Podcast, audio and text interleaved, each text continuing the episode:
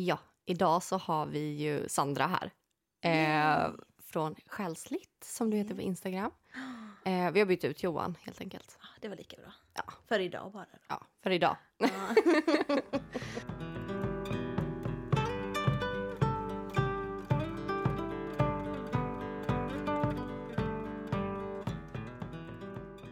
Vad ska vi prata om idag? Idag så ska vi prata om högkänslighet. Och sen ska vi prata om P M S. Mm. Um, Jätteviktiga ämnen. Mm. Jätteviktiga. Och jag är jättetacksam att uh, du frågade mig. Och det var som jag sa till dig. Direkt när uh, du frågade. Då sa jag, men gud, jag sa jag att jag, nej, men jag är inget proffs. Mm. Uh, men det är kanske är det som behövs. Att ha, höra en, en vanlis. Mm. Prata om detta. Precis, det är ju eh, upplevelserna mm. som är det viktiga, mm. tänker jag. Ja, verkligen. Jag har läst på jättemycket om det här, men sen fastnar inte allt. Men jag tror att det som ska fastna, fastnar. Mm. Eh. Absolut. Mm. Men hur är dina upplevelser kring att vara högkänslig? Um, det blir nog tydligare och tydligare för varje dag som går nästan. Mm. Um, um, innan så var det inte så tydligt när jag levde själv. Uh, när jag var singel och jag hade bara mig själv att sköta och man kunde stänga in sig i sin lägenhet. Mm. Uh, då upplevde jag inte att det var så jobbigt. Men alltså jag kan ju mm. se, se min högkänslighet gå lite hand i hand med mina hormoner och P M S:en. Mm. Um, men um, nu när man lever med någon. Jag har två barn. Och en sambo. Och eh, mina barn är mina, mina största triggers. Men också min sambo. Och de är de jag älskar mest i hela livet. Mm. Eh, men det blir så när man ska leva nära någon. Då är det ju de som... Ja, men som sagt, som triggar en. Och att man måste fundera och reflektera över... Varför gör jag så här? Varför känner jag så här? För att jag är så här ständigt på jakt till att må bättre.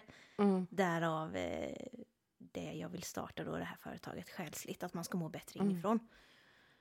Och eh, jag tycker det är väldigt intressant med eh, hur man är som människa och varför vi gör som vi gör. Och jag har ju märkt att eh, ja, men som, att vara högkänslig är ju att man kan vara, man är överkänslig, kan man väl säga. Ja. Över, eh, ö, man kan lätt bli överstimulerad mm. via ljus, ljud, eh, känslor. Mm. Jag och, tänker mycket folk också. Ja, mm. verkligen, det finns så mycket. Och alla folk som är överkänsliga har ju lite olika... Vi är ju inte likadana allihopa. Så att, mm. för någon är det värre med det ena eller det andra. Men då när jag är hemma med min familj så är det ju... Med två små barn, för de är rätt små. Så är det ju ljudet framför allt. Mm. Som dränerar mig. Mm. Uh, och då kommer det rätt så mycket skuldkänslor in. Att man ska vara mamma som fixar allt. Och samhällets krav på det. Och jag tycker jag själv är en stark person. Men just de här bitarna bara dränerar mig. Med ljud och jag försöker att vi ska vara lugna, men det går inte att lugna barn, de är kaos liksom. Ja, och jag tänker så här, när man bor ihop och man umgås varje dag, man träffas hela tiden. Mm. Eh, som när man bodde hemma när man var yngre, då triggade ju föräldrarna eh, mm. och syskon. Eh, och nu så triggar, triggas man ju av de man bor med. Mm. Eh, så jag tänker att det är nog de man umgås mest med som triggar en mest också. Just mm. för att man är tillsammans så mycket. För hade du bott ihop med en kollega, då hade ju den, den kollegan kanske inte triggat dig på jobbet. Mm. Men den hade ju triggat dig om ni hade bott ihop. Mm. Eh, så jag tror det är det. Och sen den där kärleken gör ju att det blir uthärdligt. Mm. Eh, och att man pallar med. Eh, och jag tänker det är jätteskönt. Ja. Så säger jag, jag säger det ofta till min sambo. Att du inte har lämnat mig än. Det, alltså jag, jag förstår, ja, det är ju intensivt att leva med en kvinna som har eh, mycket känslighet för allt. Och att jag, ja men hormoner och det är mm. blodsocker. Och jag gör mitt bästa hela tiden. Och jag säger det till honom jämt. Jag lovar, jag gör mitt bästa. Mm. Eh, men som när han sitter jämte mig. och äter någonting. Alltså det vet jag. Jag vill, jag vill slå ihjäl den som äter bredvid mig. I, och, och man hör hur de äter liksom. Mm. Eller att den sitter och håller på med nageln. Oh, så här i närheten. Ja. Eh, det är så, så att jag... Mm. Jag bara... Och försöker bara... Acceptans, det är okej. Sen bara, nej det går inte. Eh, och, och i början blev han ju rätt så irriterad för att jag sa det här. Mm. Sa till om det. Eh, men sluta nu och sådär. Men sen har han lärt sig att... Alltså han har funnit, funnit en acceptans i det. Och det tycker jag är så fint och vackert att han gör för mig. Och jag, mm. det har ju krävt att vi har en kommunikation. Och att jag kunnat berätta att jag kan inte hjälpa det. Men jag, behö- jag stör mig på vissa saker. Och, mm. eh, så nu till exempel sitter han alltid några meter ifrån mig i soffan. Och sen får han sätta sig nära när han äter klart. Det mm. låter liksom banalt eller vad man säger. Men det är...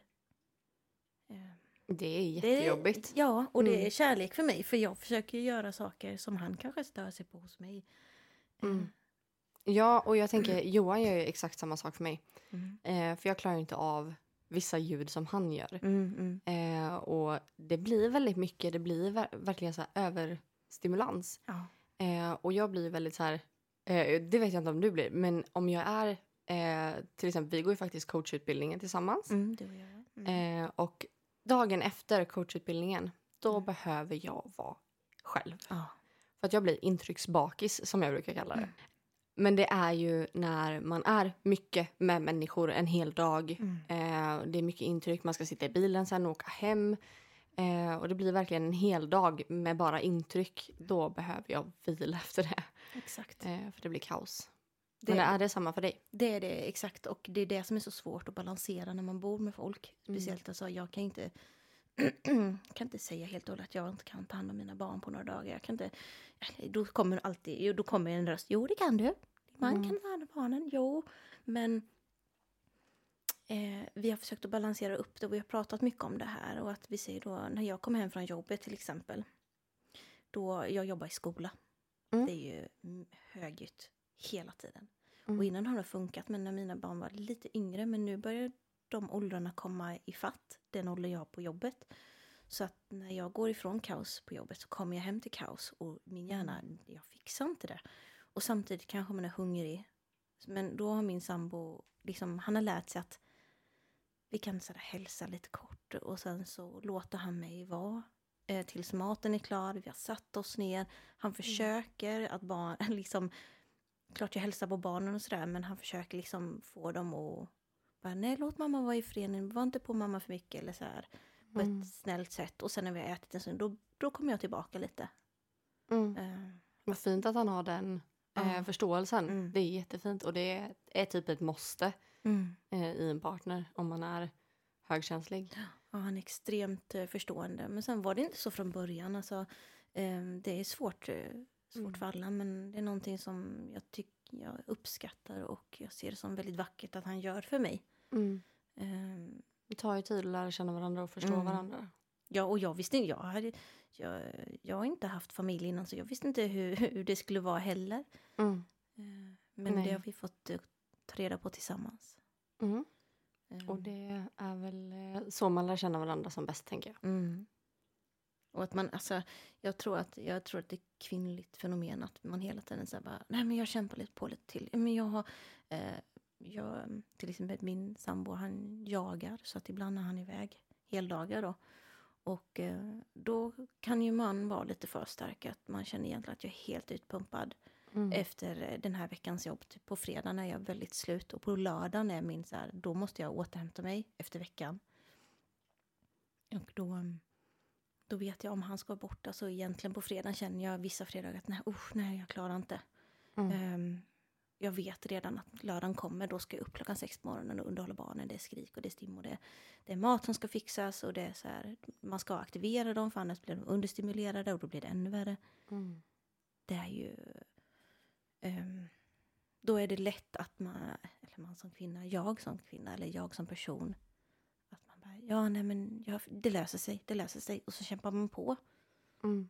Och så blir det en obalans i alltihopa. Mm. Men och då ska... nästa steg där är ju faktiskt att man blir utbränd. Ja. Eh, det, dit vill man inte komma. Nej, precis. Mm. Så då så gäller det ju att man säger till sin partner, du, Eh, det går tyvärr inte att du kan åka iväg imorgon. Jag mår så här. Oftast får man bra respons på det. Okej. Okay. Mm. Ibland så, men som högkänslig då, då känner man, eller jag känner ju av en annan persons känslor. Mm. Så jag känner ju av, fast han säger okej, okay, då känner jag av allt han känner. Mm. Och det är så jobbigt. Då är det nästan mindre jobbigt att låta honom åka. Mm. För att jag vet... Man känner besvikelsen, man ah. känner kanske så här frustration. Ah. Eh, och man tar på sig de känslorna. Mm. Att det, det är så det... Ja, mm. jag förstör nu. Ah. Eh, och det... Men det tänker jag också, det, där någonstans så måste man ju nästan som stänga ner lite. Mm, exakt. Att det är ju inte mm. mina känslor. Och är han besviken så är det ju hans uppgift att uttrycka det. Mm, mm. Eh, och faktiskt kommunicera det. Mm. Eh, för du kommunicerar att jag klarar inte det här. Eh, nej, och jag måste också få återhämtning så därför måste jag åka mm, iväg. Mm. Eh, kan vi lösa det på något annat sätt? Mm. Så att det, ja. Nej, jag förstår precis vad du menar. Så... Det är när folk är högkänsliga att man faktiskt vågar ta sig an och säga ifrån på ett eller annat sätt. Många gånger kanske man inte gör det för man vet vad den andra kommer känna. Mm. Inte ens vad den kommer säga utan vad den kommer känna. Eh, och jag, jag fick till mig det att det stod, i, eller jag läste om det att bara för att du känner det som andra känner betyder inte det att du ska ta ansvar för det. Och det tycker jag är så bra. Mm. Det hörde jag rätt så nyligen. Och jag bara, men gud, så är det ju. Mm. Jag behöver inte lösa hur den personen... Men det är därför jag, jag kan dra mig för... Jag har en, en, en bästa vän som också är högkänslig. Så vi kan diskutera lite. Vi kan ju skratta väldigt mycket om hur dumma i huvudet vi är. Men att... Man... Vad är det skulle komma till? Att... Eh, nej, nu glömde jag bort vad jag skulle säga. Vad var det här med... Eh, att inte ta ansvar för andras känslor. Ja, just det. Mm. Att man hela tiden, man vågar inte säga vad man tycker. För man vet att ah, men det kan, den här personen blir sårad. Nu kan den personen bli ledsen. Nu kan den ta fel. Och man ska hela tiden ursäkta. Man ska hela tiden backa själv. Mm. För att man vill inte... Man tar liksom ansvar för alla andra hela tiden. Mm. Och jag och min kompis är ett bra exempel på hur två eh, personer med, som är högkänsliga eh, beter sig. När vi har varit till exempel åkt iväg till Göteborg. Alltså vi, vi tar ju... Alltså vi, vi är så här för snälla hela tiden. Vi ska tacka så mycket. Och bo, jag tackar mycket om jag är någonstans. Tack, tack. Om man ska köpa en sallad. Ja, du, jag vill ha den. Ja, tack. Och sen vill jag den. Ta dem, tack. Och sen så bara, nej men sluta säg tack nu, sluta tacka. Alltså, man är så himla ja. över... Ja, och jag tänker om det är att man tar på sig andra känslor, då mm. vill man ju att de ska ha bra känslor. Ja. Och då är det att man säger tack och man mm. ber om ursäkt väldigt ja. ofta och eh, ber om ursäkt för sig själv. Mm. Eh, egentligen. Och det, ja. ja. Man ursäktar sig själv hela tiden. Och, mm. och då när vi, jag och min... kompisar i vägen, vi hör ju, då hör man så tydligt hur vi beter oss, mm. för då blir det dubbel, dubbelt av allt. Vi går ut ur bussen liksom, tack så mycket för en trevlig resa säger jag, och sen kommer nästa, tack, tack, tack så hemskt mycket för, för ett väldigt lugnt och skönt kört, eller så här. Ja. Eh, och sen så kommer vi och vi ska göra någonting, och vi säger, oj förlåt, nej men det var mitt fel, nej men det var mitt fel, men oh, sluta, nu får vi sluta med det här tramset. Men jag tänker samtidigt som att ja, man behöver inte be om ursäkt eller tacka mm. hela tiden. Mm. Eh, samtidigt så tänker jag också att när ni går av bussen där och mm. säger ja men tack för en trevlig resa, mm. det gjorde ju den personens dag mm. säkert. Mm. Eh, så det kan ju, det blir ju liksom ja, eh, dubbelt mm. på något sätt. Mm. Eh, att man vill ju gärna göra, glad, mm. eller göra andra glada. Mm. Men samtidigt så tar det ju av en själv. Ja. Eh, och det vill man ju inte. Nej. Så nej, precis, det tar så mycket av en själv att man hela tiden ska... Ja, jag kopplar ju upp, ihop det här lite till people pleaser. Mm, absolut. Att man hela tiden ska... Och att man ska se till att inte... Går jag in i ett rum eller om vi är på, jag är på ett personalmöte. Mm. Då, ska jag, då är det mitt ansvar att alla ska vara glada. Och äh, så här. Mm. Äh, men det har, det, sånt kan man jobba sig ifrån. Mm. För det är inte ditt ansvar. Nej, precis. Och jag tänker också att... samtidigt som det hör ihop med people policing mm. så tror jag också att det eh, det kan nog se ut som att det är det många gånger. Mm. Fast det egentligen är ju det här att man känner deras känslor. Mm. Eh, och att det blir inte att jag vill plisa dig egentligen. Det är för att jag vill inte att du ska vara arg. För då blir jag arg. Ah. Eh, så att jag tror att det kan nog tolkas som att man är mesig. Eller som att man är liksom väldigt så här flexibel. Mm. Fast man egentligen inte vill vara det. Eh, men jag tror också att det är just det här att man, man tar på sig de känslorna. Mm. Och då vill man att de ska vara positiva. Mm. Ja... Jag förstår precis vad du menar. Jag kan uppleva mig själv som väldigt konflikträdd. För att jag är så rädd för att skapa en jobbig situation. Mm. En otrevlig stämning eller sådär. Men de gångerna jag faktiskt gjort det, sagt ifrån. Då har jag fått så mycket respekt. Mm. Och då bara, va? Vad är det här? Oj, är det så här man gör? Jaha. eh, ja men precis. Grymt. Mm. Och den boosten man ger sig själv mm. eh, där, den är ju jätteviktig. Mm. Eh, och jag tycker fler behöver säga ifrån. Mm. Vill man inte någonting eller har man fullt upp och inte vill ta på sig ännu mer. Man behöver säga nej. Eh, och bara någon beter sig illa tycker jag. Så jag brukar alltid säga ifrån. Du verkar vara väldigt bra på det. Mm, jag är väldigt duktig på det ah. faktiskt. Eh, och det är jag stolt över. Ja, ah, det ska eh. du vara. Mm. Jag, jag lägger stort värde i att, eh, att jag faktiskt vågar säga ifrån. Mm. Och också att till exempel mina coachklienter som jag har nu. Mm. Eh, jag trycker väldigt hårt på det. Att be inte om ursäkt för dig själv. Mm. Och våga säga till om någonting är fel. Mm. För att annars så kommer ju någon bara fortsätta. Och de kanske inte förstår att de gör dig illa. Eller så förstår de inte att du behöver ha det på ett visst sätt. Mm. Eller att det blir fel. Eh, och där tänker jag att vi behöver ju kommunicera. Allting handlar ju egentligen om kommunikation. Mm. Vi behöver prata med varandra om hur vi känner. Mm. Och vad som funkar och vad som inte gör det. Mm. Vad klok är. Det kan kännas så bra. Gud vad bra det där var. Ja, var riktigt bra sagt. Så bra. Jättebra. Ja men det sprider sig. Mm. Jag tror att alla hade behövt en sån som du i sin närhet. Som kan peppa en och våga... Um, Jag jobbar faktiskt med en som är lite som du. Och mm. det är fantastiskt. För många gånger kan jag så här göra vissa saker i situationer. Och så kommer jag och berättar det för henne. Att nu gjorde jag så här. Eller, ja men sa du inte ifrån då? Nej. Eller, hon eller han menar säkert inget illa. För jag utgår alltid från att alla är goda. Mm. Alltså du skulle kunna ha en mördare här. Och jag skulle skylla på hans dåliga uppväxt. Tänk att han har ju också varit ett barn. Han är också... Mm. Alltså att man hela tiden utgår från att de har sina anledningar. Men för det får man alltid höra. Tänk att den personen har en anledning till varför den gjorde så. Nej, fast det ska man inte tänka på alltid ändå. Det är inte okej. Bara för du har en dålig dag får det inte du eh, bete dig hur som helst. Mm. Um, tycker inte jag. Man, eh, man får bete sig ändå. Men det jag skulle säga att min kollega är väldigt så här... Ändra det då och så här... Dra upp den här ridån lite för mig. Fast... Du får faktiskt säga ifrån där. Det är inte okej. Mm. Det den personen gjorde. Säg ifrån. Mm. Då bara, ja, nej men okej. Då ska jag våga säga det? Men kan jag säga det nu efteråt? Ja, säg det nu efteråt. Mm. Och så kan jag gå till den personen och säga någonting. Och då, mm. ja, jag är väl inte sådär rätt fram och bara, du, nu sa du det här till mig. Utan jag bara, ja, det där som hände innan. Då försöker jag förfina och säga på ett bra sätt. Men sen samtidigt så ser jag det som min styrka. Att jag kan ta mm. upp kritik och saker på ett, ett vänligt sätt. Ja, för jag tror det är jätteviktigt också. Att man tar det på rätt sätt. Mm. Och att man inte kommer bara, hörru du du. Mm. Det där var faktiskt inte okej. Okay. Mm. Jag har ändrat mig nu. Mm. Eh, utan att man kanske bara, eh, vet du vad faktiskt. Det som vi pratade om innan. Eh, jag känner mig inte riktigt bekväm med det. Eh, skulle vi kunna göra på ett annat sätt? Eller... Mm. Jag blev faktiskt lite ledsen när du sa så. Eh, och det känns inte bra i mig. Kan vi prata lite mer om det? Mm. Eh, och sen det här med att ursäkta alla andra hela tiden. Mm. Eh, det är någonting som väldigt många behöver jobba på.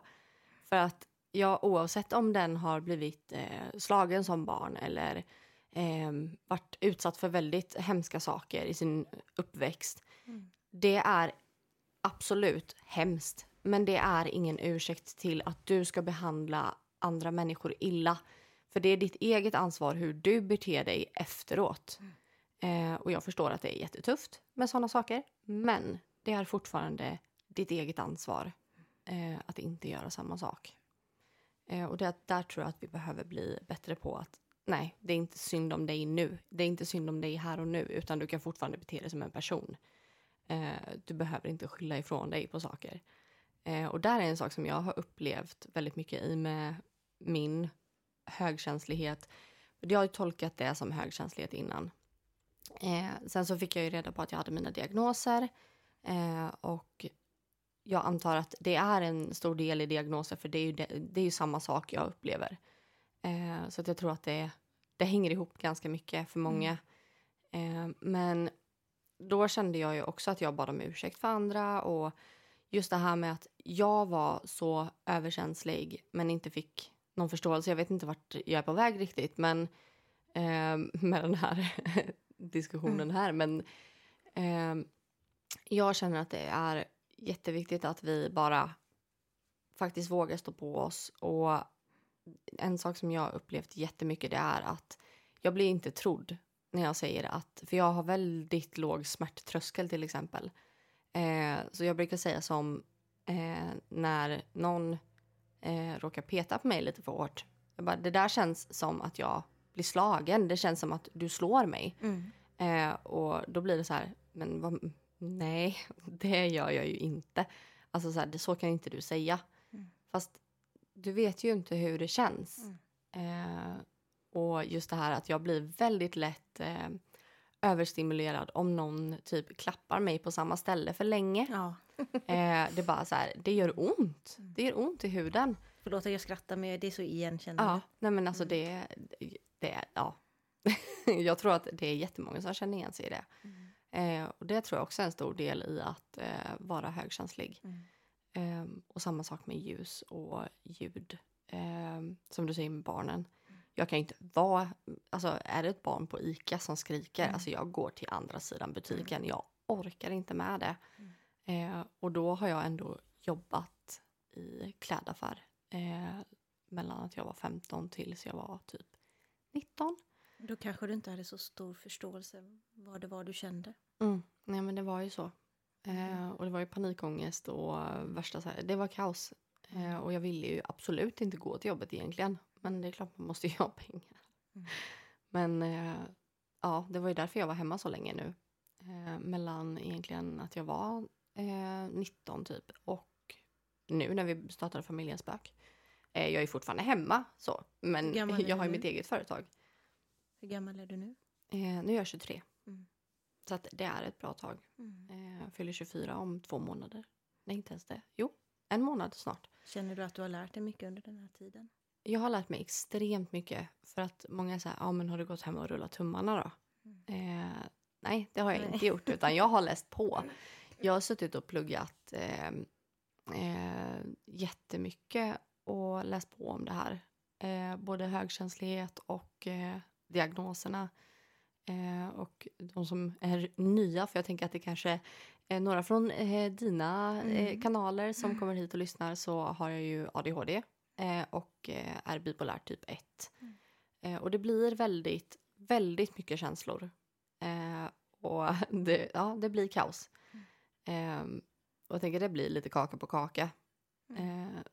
Sen är det absolut inte för att förminska någon som är högkänslig. För att jag bara vet innan jag hade mina... Det var nog där jag skulle komma innan. Innan jag hade mina diagnoser så tolkade jag det som att jag var högkänslig. Vilket jag antagligen var. Men att just det fick en så tydlig förklaring när jag fick min A D H D-diagnos. Mm. Eh, och jag tror kanske att många som är högkänsliga har eh, tendenser till A D H D eller till och med har A D H D. Uh-huh. Eh, just för att man blir väldigt hyperaktiv inåt. Och det här att man tänker så mycket på hur andra uppfattar en. Och att man ska eh, vara trevlig hela tiden. För att annars så blir det mycket känslor och negativa känslor. Och då tar man på sig det själv. Så att man blir liksom hyperaktiv inåt istället. Mm. För det är ofta det som händer hos kvinnor. Vi är ju inte hyperaktiva utåt lika mycket. Nu är jag väldigt hyperaktiv utåt. Mm. Eh, men många kvinnor, det märks inte utåt överhuvudtaget. Eh, utan de känner bara det på insidan. Och då är det väldigt svårt att förklara det för någon. Mm. Eh, Men jag skulle rekommendera de som är högkänsliga att läsa på lite om A D H D. Mm. Eh, och titta runt lite där. Eh, för det kan nog vara så att många känner igen sig i de andra symptomen på A D H D också. Mm. Eh, och det är ju väldigt lika. Och grejen är ju det, det som är sämst egentligen. Är man deprimerad fler, fler än en gång, då har man antagligen en diagnos. Jaha. Mm. Jaha. Och eh, det är ju så att alla de här eh, delarna som depression, eh, att vara högkänslig, att ha en diagnos, eh, de hänger ju ihop. Eh, så att mm. en kommer oftast inte ensam, mm. utan den tar med sig sina kompisar. Eh, så att eh, det är lite, det är jobbigt. Mm. Ja, men så. Det är så många gånger som jag har tänkt tanken så här, ja, jag kanske har det och det.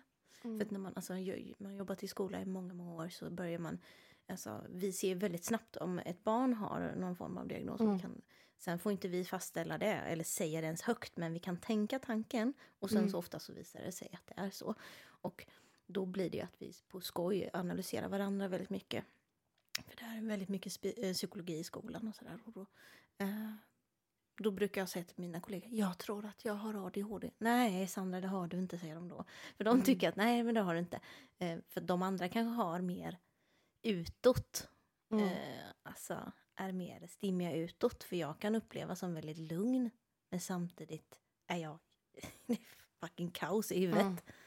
För jag tänkte ju det när vi eh, började följa varandra, jag bara, eh, för då, du var väldigt rolig, eh, jag vet du pratar så engelska, eh, och alltså jag dog varenda gång jag såg den och så, jag så bara sitter och skrattar, och det gör jag fortfarande, eh, men då, jag bara, hon har, alltså något lugn.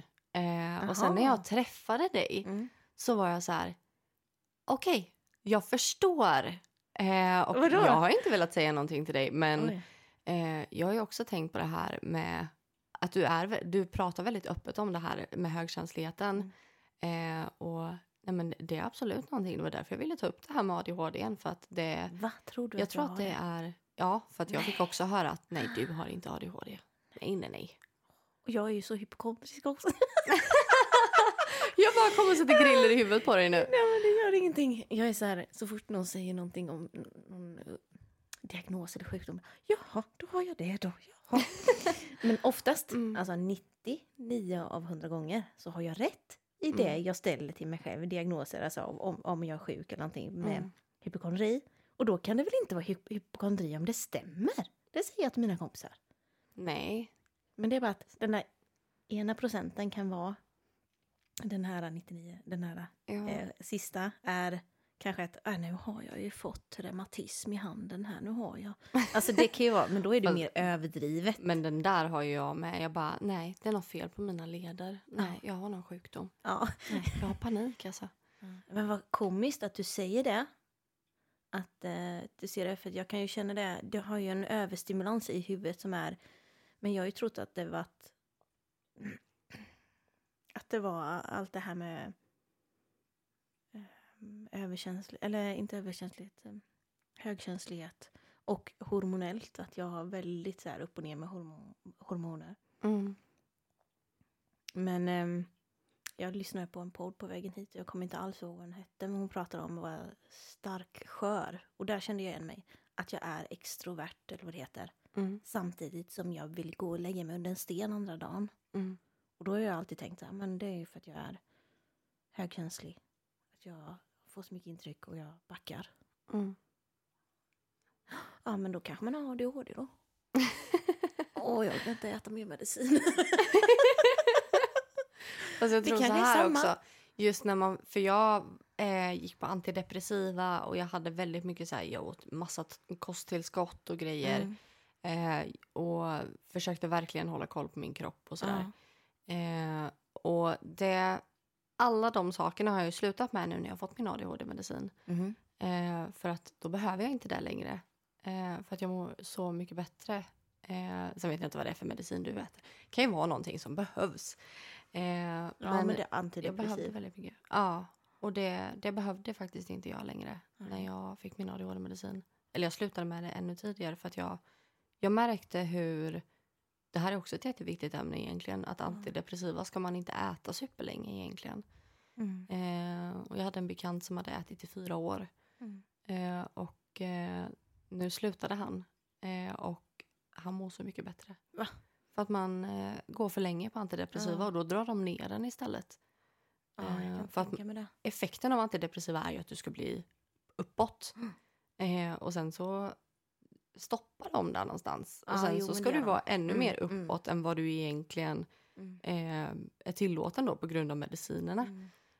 Eh, så att det, ja, ja, det är ju någonting som jag också har reflekterat mycket över. Så mm. jävla påläst. Ja. Då kan jag ringa dig när jag behöver. För att hemma i min familj, då är jag som husdoktor. Så fort mm. någon har sjukdom eller ont någonstans, då är jag med. Så jag kan ju ringa dig när det gäller sådana, sådana typer av mediciner och så vidare då. Mm. Ja, men det är för, ja, absolut. Rådgöra. Ja, som koll så. Ja. Nej, men... Um, men man behöver väl inte ha, för jag vet att jag tror att jag någon gång började kolla lite symptom och sånt där på A D H D, för jag har tittat någon gång, men då vet jag att det var någonting som bara, nej men det, så, så är inte jag. Men mm. man kanske inte har allt, eller? Man behöver inte ha alla symptom eh, för att ha A D H D. Nej. Det är ju graden eh, och sen är det ju mycket så här, hur var du när du var liten? Och de, de ställer ju tusen frågor. Eh, och jag vet att jag, jag satt i fyra timmar en dag, fyra timmar en annan dag. Och då hade jag stått i vårdkö hur länge som helst. Och till slut så sökte vi privat för att jag behövde ha hjälp. Mm. Eh, och då gick det på två månader så hade jag min diagnos. Oj. Eh, så att det gick jättebra. Mm. Men då var det två heldagar. Vi verkligen satt eh, konstant med tester och frågor mm. och grejer. Så det är ganska mycket. Men då tänker jag, vad, vad ska man göra då? Om man, som i min situation nu, tänkte att man, jag bara är jättehormonkänslig och högkänslig. Mm. Eh, vad ska man vända sig för att göra de här testerna och allting? För att det, jag um. skulle ju inte ha någon aning. Vem ska man ringa då? Vem ska man, vad är det för nummer? Uh. Nej, inte vad är det för nummer. Uh, men, precis. Men man börjar ju gå till vårdcentralen. Okay. Eh, och speciellt om man, om man vet med sig att man har återkommande depressioner. Mm. För att eh, alla blir deprimerade på grund av till exempel en bortgång eh, i familjen. Eller att man... har ett breakup som är jättejobbigt. Eller, en kris. Ja, en kris. En livskris mm. liksom. Mm. Eh, och då är det klart att man kan vara deprimerad flera gånger. Men eh, är man deprimerad utan egentlig orsak. Mm. Eh, att man bara mår väldigt dåligt och man inte vet varför. Mm. Eh, kommer det mer än en gång så vet man att då, då borde det vara en diagnos. Nu ska jag inte säga att det är hundra procent. Mm. Men eh, då är det ganska stor sannolikhet att det är någonting. Mm. Och då tycker jag man ska först gå till vårdcentralen och då får man en remiss till eh, psykiatrin. Mm. Eh, och eh, ja, psykiatrin är så negativt på något sätt. Eh, det är som att säga S O S typ. Mm. Eh, men psykiatrin är eh, jättebra. Fantastisk. Mm. Ja, den är så viktig. Mm. Eh, men då stod jag faktiskt i vårdkö i ungefär ett år. Mm. Men jag, eh, jag kunde inte stå i kö längre. Jag behövde verkligen hjälp. Eh, och då vände jag mig till smart psykiatri. Eh, och det är eh, Lotta Borg Skogholm Lund. Jag vet inte. Mm. Hon har skrivit en bok som heter Från duktig flicka till utbränd kvinna. Ja, jag har sett den. Men jag har alltid tänkt, det där gäller ju inte mig. Så den behöver inte jag läsa. Men någon gång så bara, ja. kanske ska jag läsa den? Så, nej, jag gör inte det. Ja. Men, ja, den är fruktansvärt den. bra. Jag var tvungen att pausa efter tio minuter för jag satt och lipade. Nej. För att det var sån hög igenkänningsfaktor mm. på hur jag kände. Och jag kunde faktiskt inte lyssna färdigt på den. Utan mm. Johan läste den. Eh, och så fick han så här, berätta för mig mm. i korta drag. Mm. För att jag bara, nej. Alltså jag kan inte. Jag började gråta så fort jag lyssnade mm. på den. Eh, för det har varit jättejobbigt att inte veta varför är det som det är. Eh, varför får jag. Varför blir jag intrycksbakis som jag brukar kalla det liksom. Mm. Eh, det är... Eh, Mm. Nej, det, det är stort. Men smart psykiatri då vänder jag mig till i alla fall. Är eh, det någon privat psykiatri? Eh, ja, det är det. Eh, Fick och det du betala hon, det här själv? Eh, jag kommer till det. För att det är jätteintressant. eh, men det är ju Lotta som har varit med och skapat den här psykiatrin. Om jag mm. har förstått rätt. Mm. Eh, och hon pratar väldigt mycket. Hon är i alla fall en huvudperson där. Eh, och eftersom att man har vårdgaranti efter nittio dagar ja. så behöver man egentligen inte stå i kö så länge utan då är det typ fritt att välja.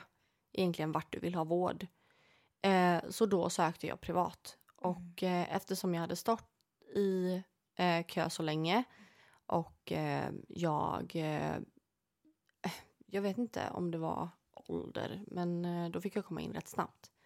Eh, och jag tror de prioriterar också såklart yngre personer eh, eftersom att ja, man vill stoppa så tidigt som möjligt. Mm. Och då tycker jag också att man borde prioritera äldre för att det inte ska eskalera eh, ännu mer. Men eh, de hittar väl någon form av eh, blandning där. Men jag behövde inte betala en krona faktiskt. Det var ju bra. Mm. Utan de fakturerar eh, vår kommun eller mm. våran, mm. vårat landsting eller någonting. Men det är ju bra för det är ju nog många som drar sig för att kontakta dem någon privat. För de tänker att det blir för dyrt. Mm. Jag tror det är typ sextio tusen eller någonting. Om man mm. inte har stått i kö. Mm. Eh, men har man stått nittio dagar i kö. Mm. Och då tänker jag att har man väntat ett helt liv. Då kan man vänta nittio dagar. Mm. Det är inte så farligt. Ja, men jag tycker det här är så intressant och så bra att vi tar upp det här. För det är ju mm. sammankopplat. Och det är ju jätte... Jag tänker att så många som lyssnar på det här. Kan själv börja reflektera. Mm. För att man har ju... Eftersom att högkänslighet inte är en diagnos utan det är mm. ju ett personlighetsdrag. Mm. Um, och det är väldigt många, jag tror det är femton till tjugo procent av jordens befolkning är sån här. Då tänker jag, tänk vad många som inte är, alltså det är väldigt lätt att lägga den här, um, nu säger jag ju diagnos men alltså inte i diagnos, inte ordagrant diagnos men mm. lägga den här diagnosen på sig själv. Att, äh, men jag är mm. högkänslig, det är därför jag har kaos i mitt huvud, det är därför jag... Men i själva verket så kanske grundar sig i en A D H D-diagnos. Ja, eller vilken N P F-diagnos som helst ja, egentligen. Ja. Eller en eh, som bipolär sjukdom är ju, det, det heter ju bipolär sjukdom för mm. att det är en psykisk sjukdom. Mm. Eh, och där tänker jag, man kan ju vara, eh, det är ju inte heller en diagnos egentligen att du är manodepressiv som... bipolär kallades innan. Mm-hmm. Manodepressiv är egentligen eh, det första stadiet. Och det är att det svänger väldigt högt eh, mm. upp och ner. Sådär. Men det kan vara från dag till dag. Mm. Eh, och därför är det så många som stämmer in på den. Så att det är inte ens en diagnos. Mm. Eh, men sen är det ju typ två. Som är eh, att du har kortare skov. Eh, och att det svänger ganska snabbt. Medan typ ett är att det svänger. Att alltså du är manisk i... en längre period, de- mm. deprimerad i en längre period och sen har du blandtillstånd. Och då är du som en normal person eh, med eh, citationstecken kring normal. För jag tycker inte att någon är normal. Men eh, det är ganska intressant för nästa steg på den här trappan. Jag vet inte, jag tror jag har nämnt det i podden innan men det är ju typ ett eller typ två och typ ett och sen nästa är schizofreni. Åh, fy fan. Och det är Förlåt, det här... jag sa så. Jag menar att jag är så rädd för de här sjukdomarna och alla diagnoser. Mm, men det är ju det här att eh, det finns en samsjuklighet. Man behöver inte ha det ena för att man har det andra. Mm. Eh, dock så är typ eh, autism eller högfungerande autism, det som kallades Asperger innan. Mm. Det och A D H D eh, eller eh, någon annan form av autism, de hänger ju ihop. Det är ju på, okay. det är, de går ju under paraplyet N P F. Mm, mm. Eh, så också, det kanske vi ska förtydliga, de står för neuropsykiatriska funktionsnedsättningar. Eh, och jag tycker inte om ordet funktionsnedsättning så jag säger variation istället. Mm. Eh, för att ja, vi funkar olika och vi funkar sämre i det här samhället för att det inte är byggt för oss. Mm. Eh, och det är så det är. Så det är inget, vi har ingen nedsättning mm. utan vi har en variation. Eh, och samhället behöver variera sig efter oss tycker jag. Mm. Eh, men det är väl, ja. Det kanske kommer i framtiden när det, mm. man börjar inse att man måste forma om det. Mm. Det tar väl lång tid, tänker jag. Mm. Jag, jag tänkte, jag, om du frågar dem i min närhet så har jag sagt många gånger. Tror du att jag är bipolär? Mm. Det är därför folk tror att jag är också sån här, att jag har vad heter det, det här när man tror att man är sjuk hela tiden för jag så här hypokondri, hypokondri mm. för jag hela tiden så här jag kan ha det här, jag kanske har det där. Mm. Eh, men det är väl någon självförsvarsgrej men för att jag kan ena dagen vara väldigt väldigt nere, andra dagen är jag jätteglad. Typ som mm. idag, jag mår skitbra men mm. eh, jag var hos min psykolog och mådde skit förra veckan. Mm. Eh, och eh, blev klassad, hade måttlig depression. Som jag är inne i nu. Men det kan ju inte jag känna idag att jag är i nu. Mm.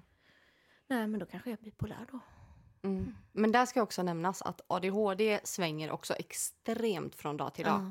Mm. Eh, så det kan vara att du är jätteproduktiv och jätteglad och mm. mår hur bra som helst ena dagen. Och sen så mår du skit dag två. Mm. Eh, och det där är ju... Eh, alltså bipolär är ju extremt. Eh, om man säger på en skala ett till tio. Mm. Eh, och, eller ska man ta minus tio till noll till plus tio. Mm, mm. Eh, så svänger kanske A D H D eh, ja, mellan eh, plus tre, minus tre kanske. Mm. Eh, typ två bipolär, de svänger från liksom eh, noll uppåt till kanske fem sex. Eh, och sen neråt till fem sex då. Mm. Eh, medan en som är typ ett, de svänger ju upp till tio och ner till tio. Mm. Eh, och då är man också där i längre perioder. Medan A D H D går liksom mm. eh, väldigt snabbt upp och ner. Eh, så går bipolär typ två lite långsammare och vä- lite högre. Och typ ett går väldigt högt och väldigt lågt. Och väldigt eh, långsamt upp och ner. Eller i större mm. perioder liksom. Vad bra förklarat. Mm. För någon som inte är så insatt som mig då till exempel. Eller som de som lyssnar. Jättebra. Mm. Ja, och just jag tror att många tänker så här. Om jag svänger väldigt upp, mycket upp och ner och så. Mm. Det är nog bipolär sjukdom. Eh, men det är eh, så extremt. Mm. Det var ju skönt. Eh, för för att man blir väldigt så här. Man tänker inte på risker. På, så, ja, man, man tänker att man är odödlig. Mm-hmm. Eh, och jag pratade med en kompis häromdagen. Och jag bara, alltså, jag känner, känner, det känns som att jag kan ställa mig framför tåget och stoppa det. Oj. Så odödlig är jag just nu. Eh, och jag kan eh, flyga från balkongen. Det är ingen som kommer kunna stoppa mig. Alltså jag, jag klarar det. Det är ingen, inga fel. Eh, medan när jag är liksom normal. Jag fattar ju, hoppar jag från balkongen så kommer jag att dö. Det är liksom, mm. vi bor på tredje våningen. Mm. Du är dum i huvudet. Mm.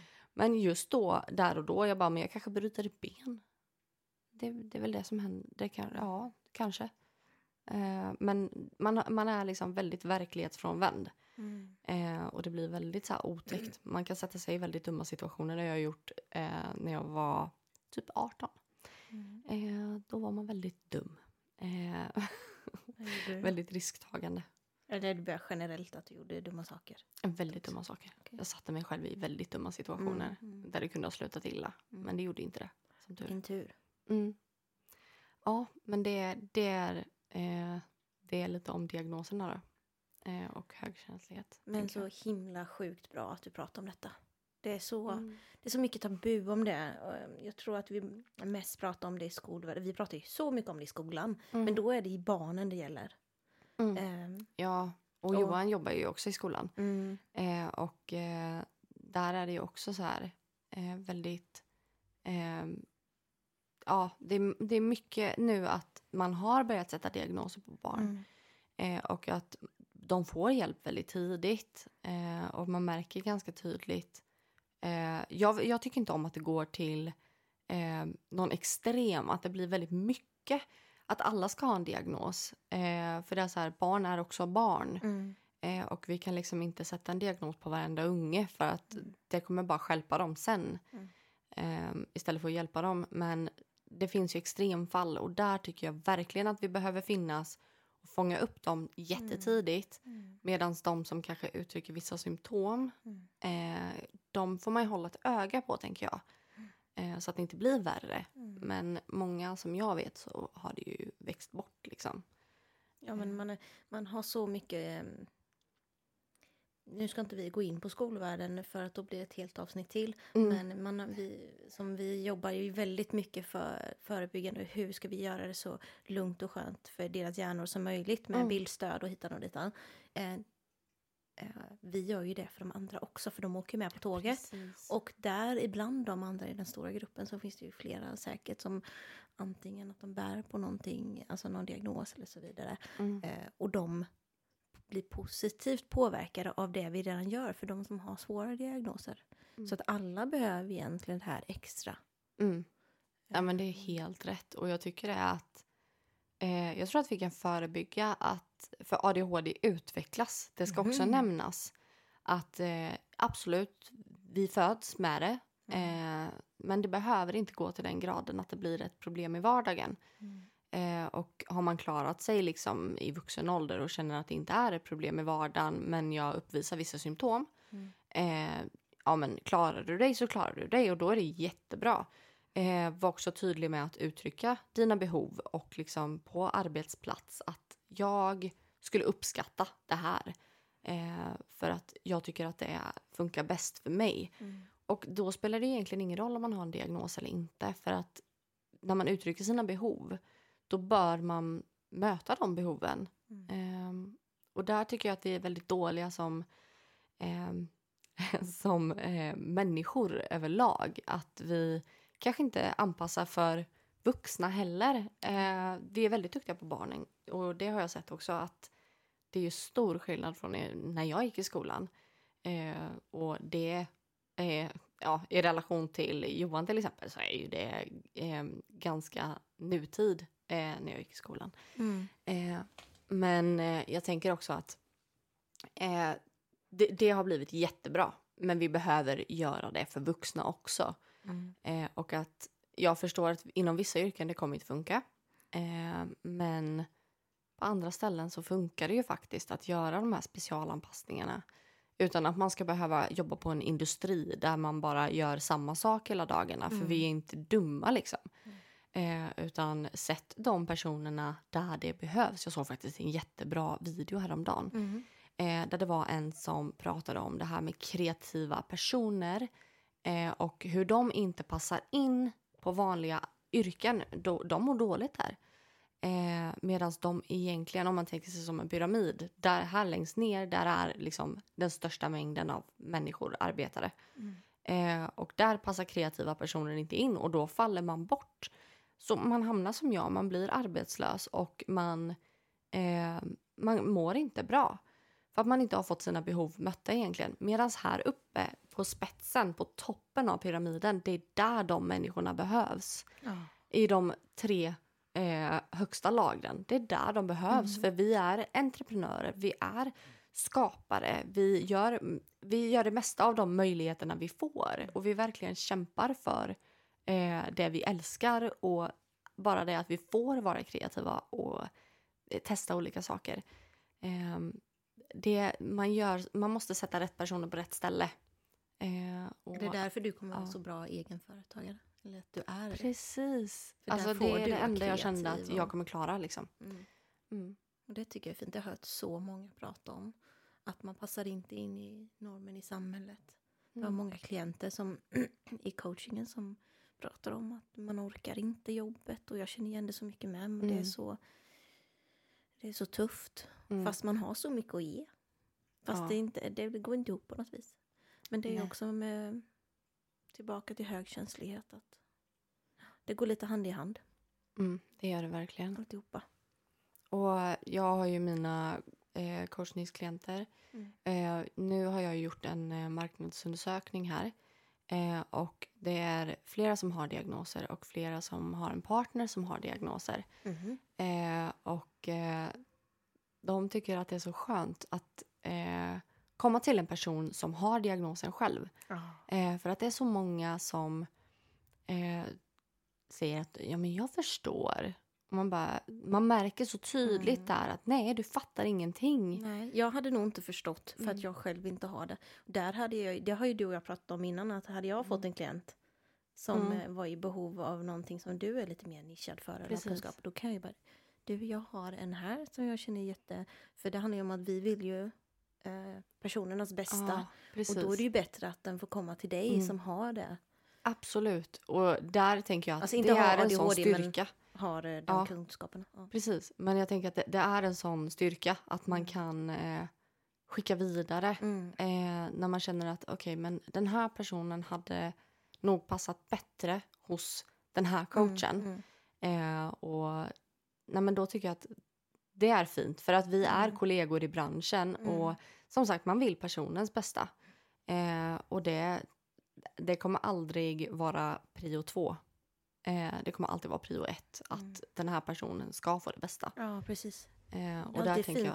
Det är alltid fint att få prata med någon som har mm. erfarenhet inom området. Precis. För jag kan ibland så här, nu kommer vi in på någonting helt annat. Men när vi, vi, när vi var på utbildningen tillsammans och man fick säga om vad man, hur man mådde. Att de flesta hade ju stor bakgrund och mådde inte så bra. Alltså må, mm. hade inte mått bra. Då tänkte jag, men herregud, vi som inte har mått så här bra. Kan vi verkligen vara coacher? Så bara, fast det är vi som blir de bästa coacherna. För att tänk dig att gå till en coach som inte har varit med om någonting överhuvudtaget i hela sitt liv. Nej. Den har glidit på en räkmacka. Och, alltså... Mm.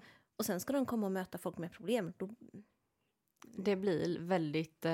Det kanske går. Men eh, ja. Då får man vara väldigt ja, påläst. Mycket tveksam eh, mm. till att det funkar. För att jag har ju upplevt själv. Jag har gått till kurator sedan jag var fjorton tror jag. Mm. Eh, och gick till eh, två olika kuratorer. För att min ena kurator blev sjuk. Det är en helt annan historia. Mm. Men eh, gått till dem i... Jag tror det är... Oj, fem år, sex år. Mm. Någonting. Eh, då, gått till eh, gått till psykiatrin då också. Eh, så att jag har ju en hel del erfarenhet av olika möten. Mm. Eh, och då ska du säga skolkuratorer och eh, kuratorer inom vården. Eh, nu var det här, min, de bästa kuratorerna som jag har hittat, om det är någon ung tjej som lyssnar på det här, mm. så är de bästa kuratorerna på ungdomsmottagningen. Eh, Mm. Eh, där har de riktigt bra personal faktiskt. I alla fall här i, i Nässjö där vi bor. Mm. Eh, för de har varit guld. Men oftast så tar de också in nyexade. Mm. Eh, lite yngre tjejer eh, som kuratorer. Eh, och det tycker jag är jätteskönt. Eh, för att då blir det mer som en stora syster man går till. Mm. Eh, för hon som jag gick till, hon var som en stora syster för mig. Det ja, kändes det inte bra. Jättefint. Jag tycker att man ska inte ge upp. Jag brukar mm. säga det till folk som jag rekommenderar att gå och prata med någon. Att var inte rädd för att du, du träffar någon första gången som du känner att ke- kemin stämmer inte riktigt. Mm. Det gör ingenting. Ha inte för höga krav. Okej, okay, men jag kollar för om det finns någon annan. Typ som jag har alltid gått till en eh, psykolog eller kurator på vårdcentralen. Mm. Super. Mm. Ja, hon har varit min livboj. Mm. Och... Men hon var inte den första jag gick till. Utan hon Nej. Har man landat hos. Ja, nu, mm. man, man stämmer inte ihop med alla människor. Nej. Och märker man det väldigt tidigt. Då måste man säga att. Eh, jag känner att. Det här ger inte mig speciellt mycket. Och jag undrar om jag hade kunnat få byta kurator. Mm. Eh, och det har jag bett faktiskt rätt ut om. Och om man är inte lika tuff som du. Alicia, så kan man göra som Sandra. Att man ringer till vårdcentralen nästa gång. Du, jag skulle faktiskt vilja byta. Mm. Psykolog eller kurator. Mm. Ja. Alltså för att alla kanske inte ja, vågar. Det gör man så, som man vill. Ja, ja. Men um, och det funkar ju vilken väg som helst. Och vill man testa sig själv. Om man vill vara lite modig. Ja, då kan exakt, man då säga man. Det rätt ut. Bara, vet du vad, jag, jag uppskattar jättemycket att jag har fått det här samtalet med mm, dig. Mm. Men jag känner att eh, vi klickar inte riktigt. Eh, och jag tror att du märker det också. Eh, så jag undrar bara om, om, jag, om det finns någon annan kurator som jag kan prata med. Det är jättefint. Det är så, så man ska öva. Mm. Jag vill bara peppa folk till att ja, vara lite modiga. Ja, det är jättebra. Jag hade um, velat ha dig hemma hos mig. Jag mm. satt och peppade mig jämt. ja, mm. nej, men jag, jag inspireras väldigt mycket av dig också. Det ska du veta. Eh, och jag tycker, att det är, nej, men jag tycker att det är häftigt att du pratar om det. Mm. Eh, och att du faktiskt är så här, nej jag klarar inte av barnen. Mm. Eh, och att du är öppen med det. Mm. Eh, för att där tror jag att det är din styrka att... Eh, Jag tror att det är så många mammor som känner så här. Mm. Eh, och jag har inga barn själv. Jag har hundar och det är tillräckligt jobbigt ja. För mig. Mm. Eh, så att jag, jag tror att det är din styrka att mm. du vågar prata om det. Eh, och jag tror att det är alla våra styrkor. Vi som går coachutbildningen nu. Alla coacher, alla psykologer, terapeuter. Mm. Att man har gått igenom skiten själv. Mm. Eh, och det finns något jättefint citat som jag inte kan ordagrant nu. Men... Eh, att vi tar våran historia, det jobbiga vi har varit med om och lär ut till andra eh, och därigenom kan vi göra skillnad eh, ja, genom våran historia. Det var jättefint. Mm. Och det är där man vill man vill eh, hjälpa folk som går igenom ungefär samma mm. och som går igenom saker man själv har gått igenom redan och att mm. kunna ge bra tips och kunna hjälpa till mm. eh, Och sen är det alltid, som vi pratar om väldigt mycket inom coachutbildningen, att det är den personens eget ansvar som vi var inne lite på innan. Mm. Att det är ditt eget ansvar att du tar tag i det. Och det är väldigt lätt som högkänslig och som eh, ja, men som någon som verkligen tar in andra. Eh, och vi har pratat om det här att skilja på empatisk mm. och sympatisk. Eh, just att man inte går in i den andra känslor. Och det, för det ska vi ju inte göra egentligen. Eh, men där tänker jag att det blir väldigt svårt. För man vill hjälpa till väldigt mycket. Eh, men det är ju som sagt... Eh, de, deras eget ansvar. Mm. Att de faktiskt... Eh, gör som de gör. Och det är inte vi som ska mm. hjälpa till Nej. På det sättet. Och det tänker jag generellt att människor ska tänka. Jätte, så, om man är högkänslig eller om man är empat eller vad man nu är. Mm. Eh, nu har inte vi pratat så mycket om empat, men det är i princip samma sak. Med att man känner mm. in andras känslor väldigt mycket. Att jag känner vad du känner och mm. så vidare. Men eh, att man du behöver inte ta ansvar mm. för vad den känner. Bara för att du känner det. Mm. Och det, är det, det hade jag velat typ tatuera in. På något vis. För att det är så, mm. så viktigt. Ja, vi får hitta någon bra tatuering. Så får vi tatuera in det båda två. Ja, vi gör det. Vi gör ja. det. Hashtag A D H D. Det är jättebra. Mm. Nej, men jag tycker det. Och sen så skulle vi prata lite om P M S. Ja. Också. För det vill vi gärna prata om. Ja. Eh, och P M D S. Ja. Eh, för hur var det? Du, har du P M D S? Ja, och jag tror att eh, det är lite sådär, jag, jag har inga studier på det här eller forskning, men mm. jag tror att jag har P M D S ibland. För ja. vissa, jag har läst på väldigt mycket om det här hormonella och eh, i och med att jag har haft mycket problem med det. Jag är ingen sån som kastar tallrikar. Det är många som blir så förbannade under P M S ja. och så som kastar tallrikar och de, mm. de liksom... skriver ut skilsmässopapper och så vidare.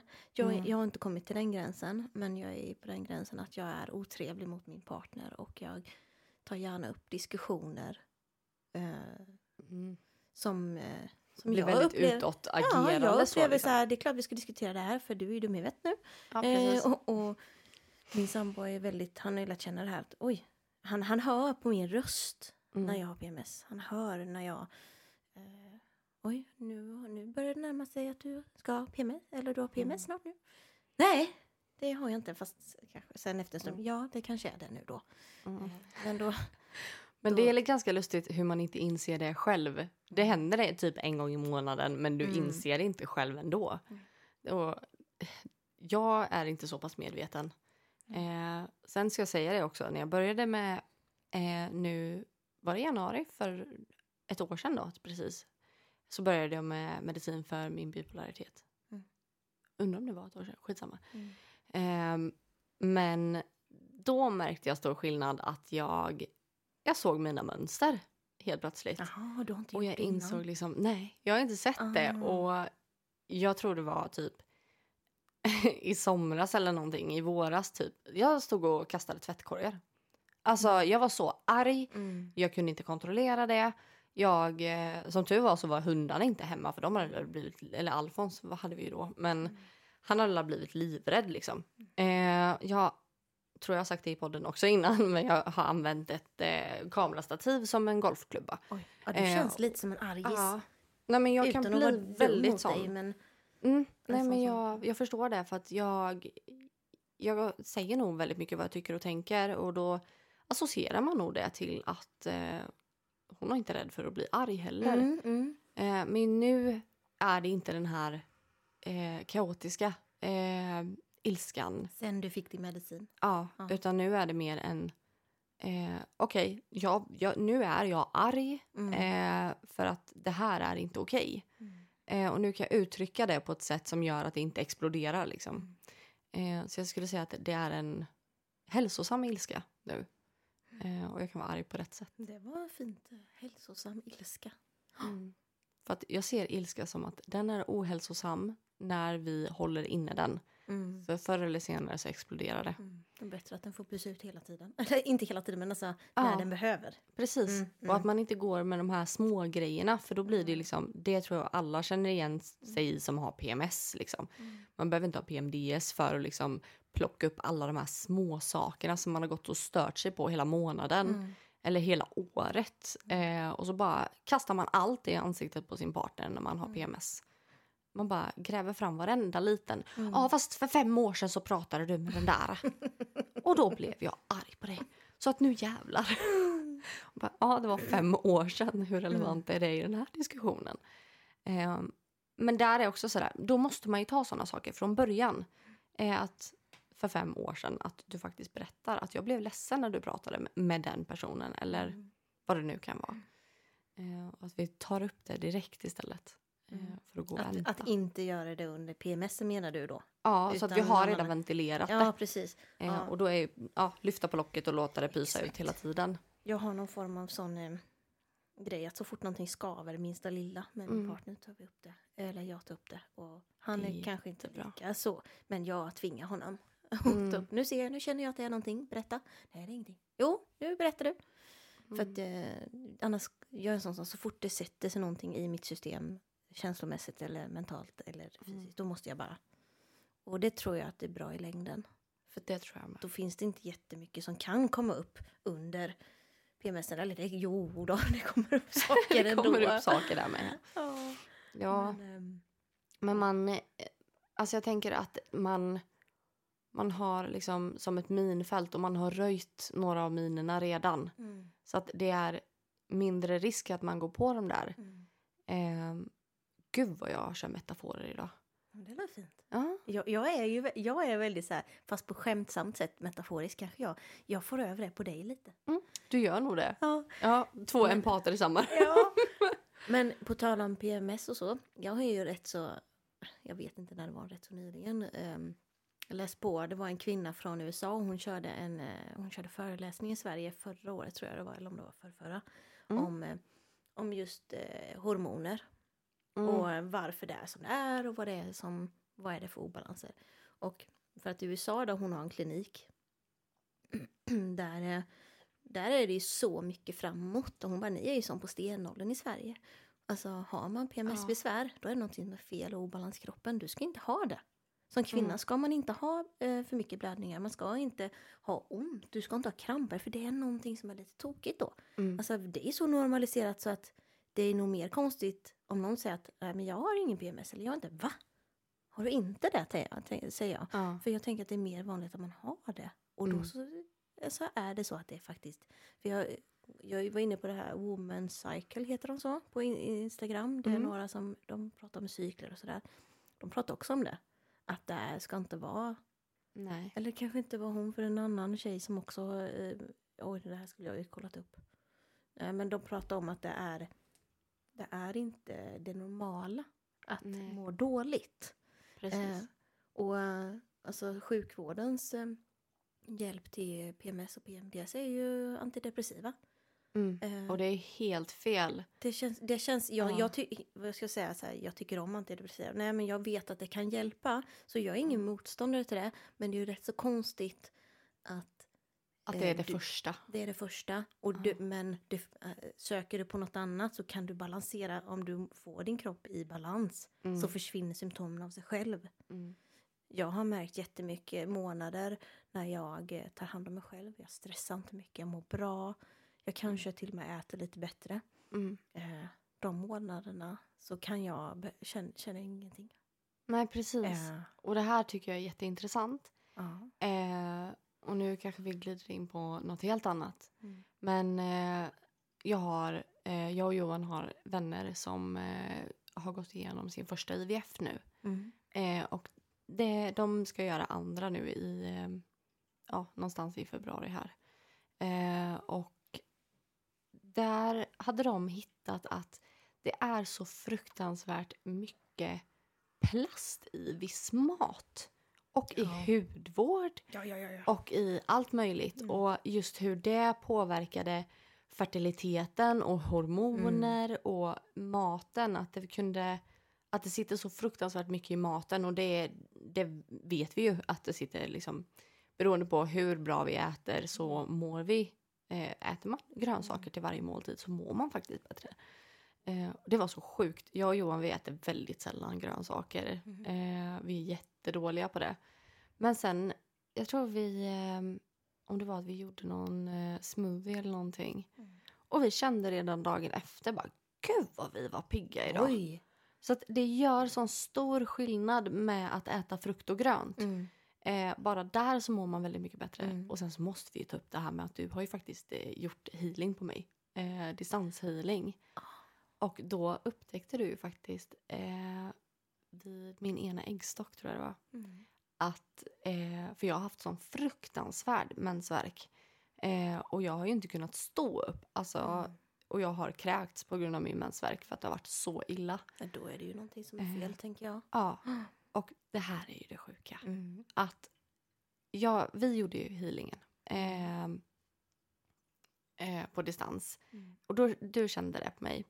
Eh, och, jag kände att det var något fel vid din äggstock. Ja, precis. Alltså jag, sa, jag sa nog inte mm. så här, jag känner ett fel. För mm. att det kan ju oroa folk, men jag sa att det är någonting med det. Ja. Bara så här, om det är någon, ja, men om det är någonting liksom, ja. som, har, som är om, lite knasigt där. Antingen att du har haft problem, att du har haft någon syster. Precis. Eller någonting sånt där. Mm. Mm. Och då var det ju så att vi skulle ha en privatsittning eh, samma dag eh, på eftermiddagen där. Och då, den privatsittningen gick käpprätt åt helvete. Den var skitdålig. Mm. Det var den sämsta privatsittningen vi har haft. Mm. Eh, och då efteråt så började han prata om att han eh, höll på med healing. Eh, och då ber han mig och, eh, att jag ska lägga mig i soffan. Eh, och sen så lägger han händerna på mig och liksom eh, healar mig. Och sen så kommer han till, eh, för jag tror att du sa att det var vänster sida. Mm, kommer inte ihåg. Och han, jo det, det var vänster sida. Mm. Och då säger du det först. Och jag bara, mm. Och jag säger ingenting till honom liksom. Nej. Han lägger sin hand där. Och det känns som att det är någon som häller, alltså smält metall på mig. Det, mm. Alltså det är som lava. Det gör så ont. Att det det är så varmt. Mm. Eh, ja, det bränner verkligen. Mm. Och jag bara, det var ju det här hon pratade om. Och jag kände ju det också. För jag hade känt i min livmoder när du... och äggstockar när du skickade healing till mig. Mm. För då kände jag hur det typ vibrerade där. Eh, och sen när han gjorde det så blev det bara som att what? Alltså, vad hände nu? Så sjukt. Eh, och efter den dagen när jag fick dubbelhealing. Eh, jag fick kalla det så här. Jag, ja. jag fick dubbelhealing den dagen. Eh, så det var superskönt. Men vi, jag tror att vi fokuserade nog mycket på hjärtchakrat när vi... Ehm, När du gjorde healingen på mig. Det kanske vi gjorde, jag minns inte riktigt faktiskt. Jag tror, att, alltså, jag tror att jag har kvar den filen någonstans. Mm. Jag ska lyssna igenom det. Um, men uh, då, efter det, den dubbelhealingen. Jag har inte haft mensvärk. Alltså ingenting. Det har försvunnit. Det har försvunnit helt och hållet. Sandra the healer. Oh, Sandra the healer. The magic healer. The magic healer. Ja, nej men alltså det, det är typ det sjukaste jag varit med om. Ja, eh, för jag har verkligen haft det sen jag fick mens. Jag har haft så ont, kräkts. Eh, inte har du inte det stå... idag heller då? Alltså för nu är det ju ett tag som vi gjorde. Du har inte det? Ah, nej, jag har inte det. Eh, och den eh, mannen har varit hemma hos oss en gång till och gett Johan mm. healing. För jag fick mm. healing den gången, så gav eh, han Johan healing. Mm. Och då... Och, Då kommer jag så här och hälsade och sen så han bara hoppade upp på bänken så får jag känna igenom bara. Eh, så, så, så jävla skön. Mm. Eh, men då kände han bara, nej alltså här är det ju bra nu. Vad skönt. Och jag, har du känt någonting? Hade du sagt det innan till honom då att det var borta? Eh, nej det hade jag inte. Nej. Och då, då satt jag mig på bänken och bara, vet du vad? Alltså det har varit helt borta. Sen jag fick healing av eh, Sandra och sen dig. Då har det varit borta. Och han bara, va? Nej! Är det sant? Så, så att jag kan ju vara, jag är väl vittne på att healing funkar helt enkelt. Det är så häftigt. Mm. Och jag tror att många kvinnor hade säkert kunnat bli hjälpt. Om jag har blivit mm. hjälpt av, eh, av det mm. kring min mensvärk. Och sen nu vet jag inte om det är på grund av medicinerna. Mm. Eller om det är på grund av. Eh, det kan ju vara en kombination också. Men just det här att, att slippa smärtan. Mm. Eh, Då skulle jag faktiskt testa healing om man inte har gjort det. Mm. För att, och be om att få fokus där kanske. Ja, man kan säga det innan. Mm. För att istället för att jag ska... För det kan ju vara någonting som att jag känner fokus på. Som till, till exempel med dig. Att det var någonting med hjärtat. Det kan vara något trauma som sitter i... Mm. Som en blockering och så vidare. Då kanske jag fokuserar på det. Och känner lite grann. Mm. Där... Eh, det är på något annat ställe det är ont. Sen så är det så att jag kan ju aldrig säga så här, det här kommer försvinna. För det skulle jag aldrig kunna säga till någon. Men jag tror att healing kan vara ett, jag vet inte om det heter det, supplement. Vad är supplement? Vad är det för ord? Supplement.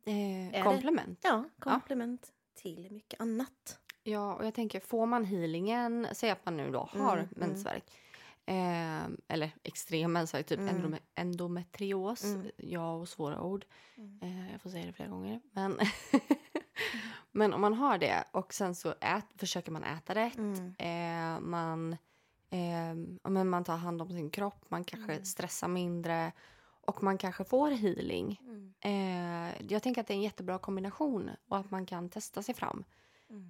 Eh, och då tycker jag faktiskt inte att man ska begränsa sig till läkare och eh, kost och lägga om sitt schema. Utan jag tänker faktiskt att vi jobbar spirituellt för att vi vet att det är viktigt. Mm. Eh, det finns många healers och de jobbar med det för att de vet att det är äkta. Mm. Och de vet att det funkar och de vill hjälpa människor. Så på samma sätt som du går till doktorn som vill hjälpa dig mm. så kan du också gå till en healer eller... Har man problem eh, med hjärnan liksom, så att man har mycket så här, tankar och mm. man kanske inte vet vad man ska göra. Då kan man gå till en eh, medial vägledare. Eh, så att man, man behöver se sig om. Mm. Finns det andra alternativ? Mm. Det är precis så. På Nyhetsmorgon i morse så var det en, jag tror hon var läkare. Hon sa att nej men vi läkare vi jobbar inte förebyggande. Vi jobbar ju bara med mm. problemet och botar. Och det stämmer ju. Eh, de an, någon annan som, det finns ju andra som jobbar med hälsa. Mm. Och det är ju så, vi andra som jobbar med hälsa. Vi, så jag ser mig själv som att jag jobbar eh, med alltså, förebyggande. Precis. Och att, ja, eh, du kan ju vara sjuk nu, men är du jättesjuk så kanske du går till doktorn. Då kanske du får antidepressiva om du har för mycket, eh, vad det nu är. Eller, mm. Men... Men där tänker jag också så här, går du på antidepressiva och kanske till exempel gå till en coach samtidigt. Mm. Eh, ja, alltså antidepressiva kanske gör det möjligt för dig att ta till dig det som händer i coachmötet. Mm. Eh, och allting är ju eh, i symbios mm. hela tiden. Vi måste ju mm. kunna kombinera olika saker mm. och det måste kunna få leva samtidigt liksom. Eh, och jag tror att det är väldigt viktigt att vi... Att vi testar. Vi testar. Och funkar det inte... Nej, fine, du kanske har slängt pengar i sjön. Men då har du testat. Och då behöver du inte gå och undra eller längre. Eller är det healingen då, eller? Ja, ah. och jag tänker också det här med medial vägledning. Med att ah. gå till en coach.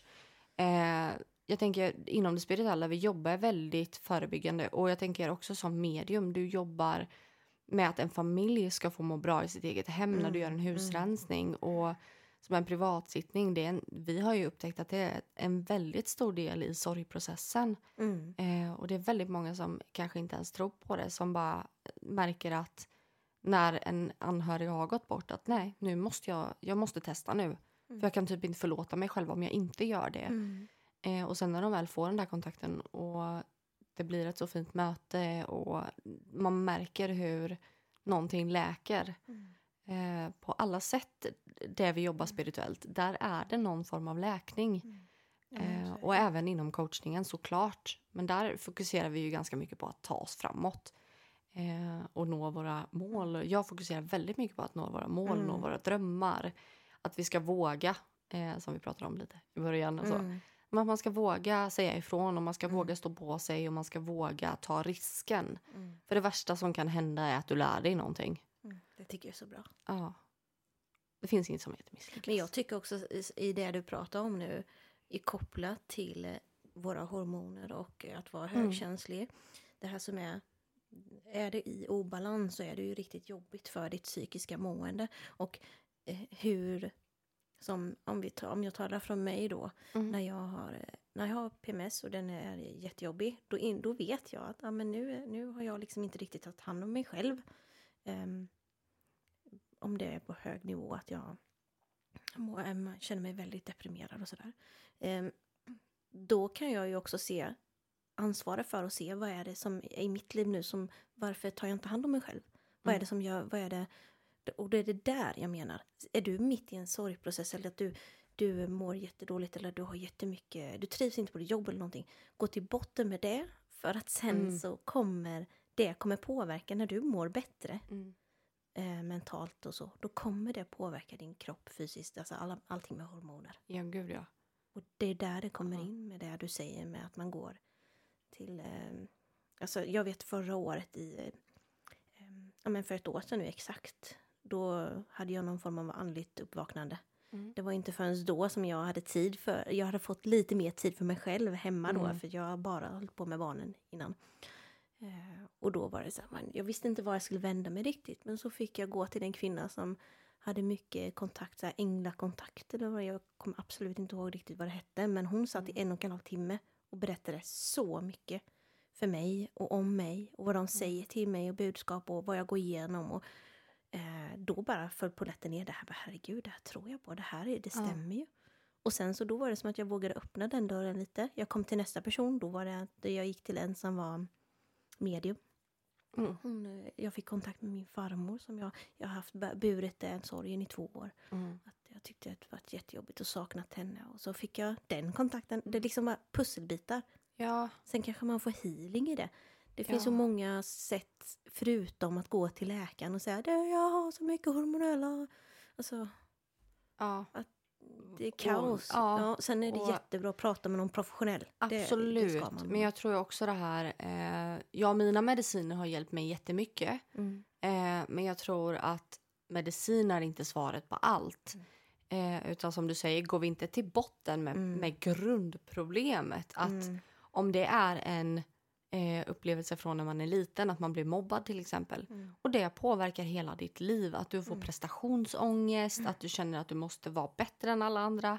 Att dina relationer skär sig för att du är självsäker utåt. Eller spelar en person som du egentligen inte är. Eh, och självkänslan är jättedålig. Eh, vad går, vad hände? Vad behöver vi gå till botten? Va- varför är det så här? Och när du eh, då löser det här... och gå till botten med det, och det behöver inte vara problem längre. Det är då någonstans alla de här delarna som du har haft problem med i ditt liv, mm. det är det som löser sig. Mm. Och då kan det nästan kännas tomt. Mm. Att så här, oj, vem är jag nu? Då? Vem är jag nu? Mm. Då får man nästan börja om från början. Mm. Och ju och snabbare man, man gör det. Ja, då kan man få en livskris. Fast för att livskriser grundas inte alltid i någonting negativt. Nej. Det kan vara att du får den här, wow, du har hela världen framför dina mm. fötter. Det är som ett tomt oskrivet blad. Mm. Vad fan gör jag nu? Ja. Men jag är ju van vid att vara i ständig eh, mm. ångest och må dåligt. Och... Mm. och ofta så tänker jag också när folk hamnar i de här positiva kriserna. För jag ser det som en positiv mm. kris. Att du har läkt någonting och nu vet du inte var du, vart du är på väg. Nej, precis. Eh, för att du... vill framåt och du vill jobba mer med det här, för det är så skönt när det släpper. Mm. Eh, jag har ju coachat några stycken nu, och det är alltid så här, så fort någonting går upp, när glödlampan tänds. Mm. Bara, oj! Och sen så hade jag första mötet med en kvinna, och då var det som att eh, efter det mötet så skrev hon två, typ två, tre dagar efter bara, alltså det händer så mycket positivt just nu. Nej, men jag vet inte vad det är som har hänt. Vad gjorde du med mig nu? Mm. Eh, och jag bara, jag har inte gjort någonting. eh, utan det är nog du som har gjort förändringar i ditt liv. Mm. Eh, och det blir ganska, alltså det blir så mäktigt när man ser mm. det. Och det behöver inte vara jättetungt. Det behöver inte vara jättejobbigt att, eh, det, när man tänker gå till en psykolog eller gå till en coach eller terapeut eller vad det nu är. Eh, så tänker man bara, men gud, nu ska vi grotta ner oss jättemycket. Mm. Ja, men fast... Om vi tittar på där, där du är nu. Vart vill du vara? Mm. Vad behöver vi lösa för att du ska komma dit? Mm. Vi behöver inte grotta ner oss i allting som har hänt i din barndom. Eh, om det inte är ett problem här och nu. Mm. Men hur kommer vi framåt nu då? Mm. Och att inte fastna i det där. Jag brukar tänka som att det sitter krokar i ryggen. Med snören som drar oss tillbaka. Mm. Eh, och hur, hur kan vi lossa krokarna och klippa de här snörena? Mm. Eh, hur gör vi det? Eh, och ofta så är det ganska enkelt. Det krävs inte jättemycket. Det kan vara att man säger nej till sin förälder. Mm. Eh, nej, jag orkar inte mer. Nu tar vi en paus. Mm. Eh, eller att man säger eh, till en kompis att, vet du vad? Eh, jag tror inte att det här kommer funka längre. Eh, och jag, som jag sa där innan, att jag tror inte att, eller jag tror att du känner också att det här inte funkar. Mm. Eh, man måste vara tydlig med sin omgivning. Eh, där ligger nyckeln till väldigt mycket. Speciellt till att få respekt också. Mm. Och jag tänker också att få respekt för sig själv. Mm. Att ja, visa att man har respekt för sig själv. Då får man respekt mm. för, av andra. Ja. Och det är jättefint. Gud vad vi är kloka. Ja, jag känner det med. Vi borde ju starta en egen podd. Det ja, gör vi. Det gör vi. Åh, oh, kul. Hej då Johan. Det blir ingen mer podd. Det blir ingen mer för honom. Han får inte vara med. Men nu har vi faktiskt Nej, suttit och spelat in i eh, typ en och en halv timme snart. Ja. Oh. Ska vi runda av? Ja, vi får väl göra det tyvärr. Men jag kommer jättegärna tillbaka. Mm. Med något nytt ämne. Vi kan diskutera det här. Gud. Jag vet. Ja, det kan vi göra. Man får men, se vad responsen blir. De kanske bara, men kan ni inte prata om det här? Mm. Ja, och jag tänker de som lyssnar nu får jättegärna eh, skicka in om de vill att vi ska mm. prata om någonting annat. Mm. Så får vi ju bjuda hem det igen. Verkligen. För du är faktiskt första gästen som är här hemma Nej. hos oss och spelar in. Och så roligt. Den sista.